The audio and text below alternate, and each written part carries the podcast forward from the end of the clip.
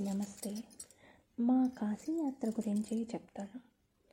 కాశీయాత్రకి వెళ్ళే ముందు గు ముఖ్యంగా గుర్తుపెట్టుకోవాల్సిన విషయం ఒకటి ఏంటంటే ఇక్కడ ఎవరి అనుభవాలు వారివే. ఒకరికి ఇలా జరిగింది కదా అని మనకు కూడా అలా జరగాలన్న సిద్ధాంతం ఏమీ లేదు. ఆ మహాదేవుడు మీకేం కావాలో అది ఇస్తాడు. మీతో ఏం సేవ చేయించుకోవాలో అది చేయించుకుంటాడు కాశీయాత్రకు వెళ్ళే ముందు మీరు మరొక విషయం నేను గుర్తుపెట్టుకోవాలంటే వీలైనంత వరకు మౌనంగా ఉండటం నేర్చుకోండి.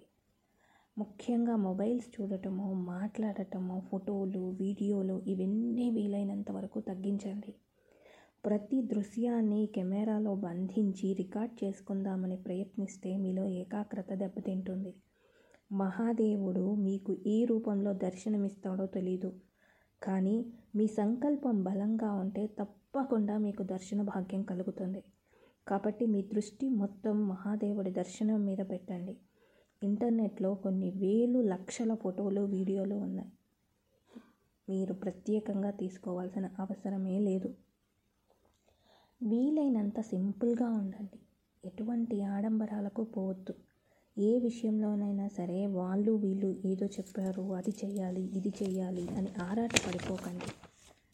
ఆయనకు కావలసినది మీ భక్తి మీరు ధర్మ మార్గంలో నడవటం. అంతే తప్ప మీ నుంచి ఆయన ఏది ఆశించడు.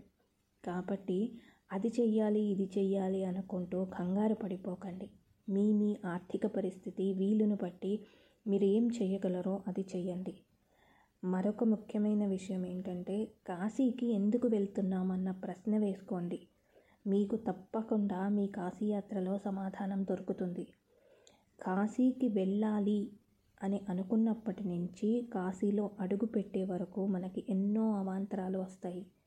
ప్రతిసారి మనం వెళ్ళలేమేమో మన ట్రిప్ క్యాన్సిల్ చేసుకోవాల్సి వస్తుందేమో అన్నంత అవాంతరాలు వస్తాయి. అలాంటి ఎన్నో అవాంతరాలు మాకు కూడా ఎదురయ్యాయి. నెల రోజుల ముందు బుక్ చేసుకున్న హోటల్ రూము ముందు రోజు రాత్రి క్యాన్సిల్ అయ్యింది అని మెసేజ్ వచ్చింది. ఏం చేయాలి? శివరాత్రి ముందు రోజు బయలుదేరుతున్నాం. శివరాత్రికి ఎంత రష్ ఉంటుందో అందరికీ తెలుసు. అయినా బయలుదేరాం. సరిగ్గా కాశీలో అడుగు పెట్టేసరికి మధ్యాహ్నం రెండున్నర గంటలు అయ్యింది. హోటల్ రూమ్ లేదు. ఏం చేయాలి ఇప్పుడు? అంతా మహాదేవుడిదే భారం. నేను మా వారు ఆ ఈశ్వరుడితో ఒకటే మాట చెప్పాం. నిన్ను చూడటానికి వచ్చాం. రోడ్డు మీద ఉండాల్సి వచ్చినా మాకేం అభ్యంతరం లేదు. వెనక్కి వెళ్ళే ప్రసక్తే లేదు. నీ ఇష్టం ఏం చేస్తావో? మరి మహాదేవుడు ఏం చేశాడు?